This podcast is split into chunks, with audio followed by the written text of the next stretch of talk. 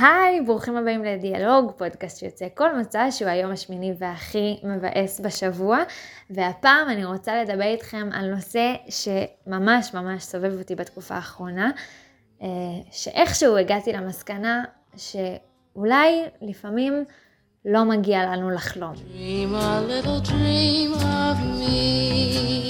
אני אסביר את עצמי. לא מזמן, כשהייתי לפני שנתיים, הייתי בשנה השנייה ללימודים שלי בתואר, ופתאום עלתה ככה איזושהי הצעה למשרת עבודה שאני מאוד מאוד מאוד רוצה ורציתי וחלמתי לעבוד בעבודה הזאת הרבה הרבה שנים, ומשהו בי לא אפשר לי לקחת את הצעד ולהגיד כן להצעה הזאת, למשרה הזאת. וכשניסיתי לחשוב עם עצמי למה ומה הבעיה שלי בכלל לקחת את המשרה הזאת שכל כך חלמתי עליה, הבנתי שזה קצת מוקדם מדי בשבילי להגשים חלום. אתם מכירים את התחושה הזאת? כאילו שיש משהו שכל כך רציתם לעשות כל כך הרבה זמן, אבל פתאום שעמדתם ממש על הסף של לעשות אותו, משהו בכם אמר לא, זה אמור להישאר חלום, אולי עוד קצת זמן.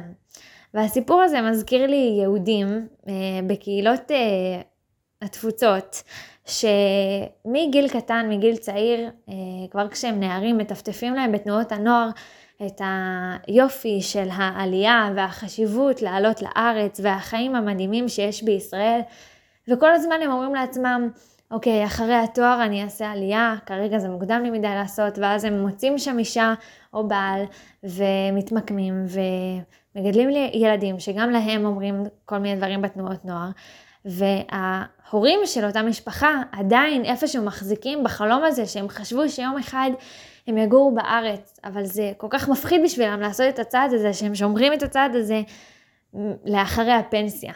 ובעצם אם משהו שהפך להיות אחרי האוניברסיטה, או אחרי הנישואים, או כשיוולד הילד החמישי שלנו, הפך להיות משהו לאחרי הפנסיה, ואולי בסופו של דבר הוא בכלל לא קורה.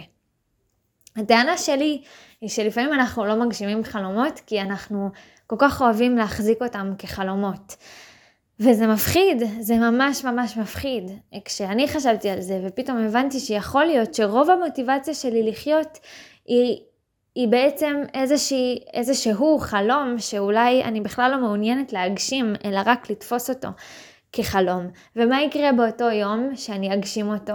האם כל המהות שלי של למה חלמתי את זה ולמה רציתי כל כך לעשות את זה, פתאום תתגשם ולא יהיה לי יותר סיבה לחיות, להמשיך להתקיים? זה קצת דיכאוני, אני מצטערת, אבל זה פשוט מחשבות שיש לי לאחרונה, ואני אומרת, אוקיי, ממש קל לחלום, אבל עוד יותר קשה זה לקחת את ההחלטה של להגשים את החלומות. ולפעמים הגשמת חלום יכולה להיות כל כך קלה, אבל היא קשה לנו פסיכולוגית, תודעתית, כי אנחנו פתאום מצליחים להגיע למשהו שהיווה הרבה מאוד זמן המוטיבציה שלנו להמשיך להתקדם בחיים.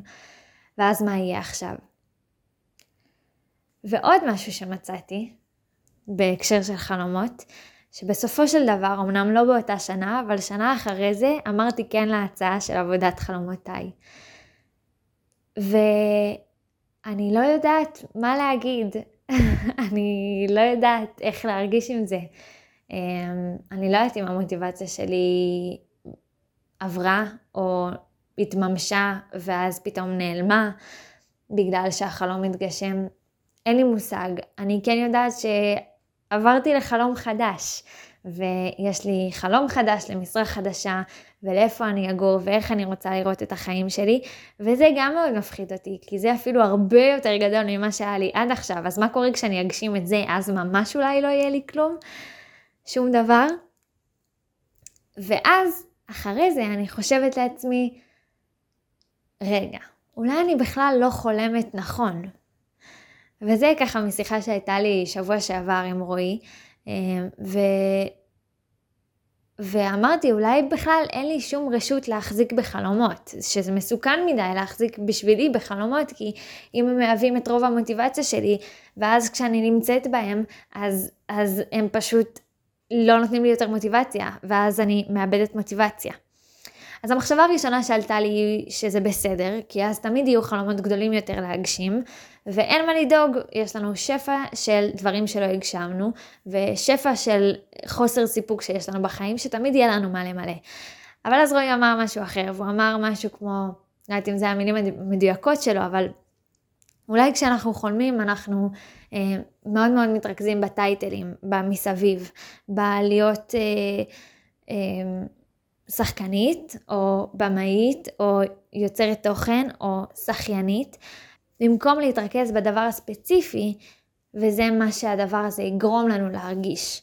כלומר, אם אני רוצה להרגיש את איכויות האפיון סיטואציות שלי, אני לא בהכרח צריכה להיות שחקנית או במאית, אני גם יכולה להיות מנחת קבוצות, או שאני יכולה להיות כותבת תוכן לאיזשהו אתר של קהילה מסוימת. והנקודה היא באמת להתרכז לא בטייטל של החלום, אלא במה אני רוצה להרגיש כשאני חולמת. אז אם עשיתם את התרגיל של מה יקרה עוד 10 שנים, אם החלום שלכם מתגשם, איך תראו, ומי האנשים שיהיו סביבכם, ומי לא יהיה סביבכם, ומה יהיה סביבכם, ומה לא יהיה סביבכם, ואיך הסביבה שלכם תרגיש, ותריח, ותתאם.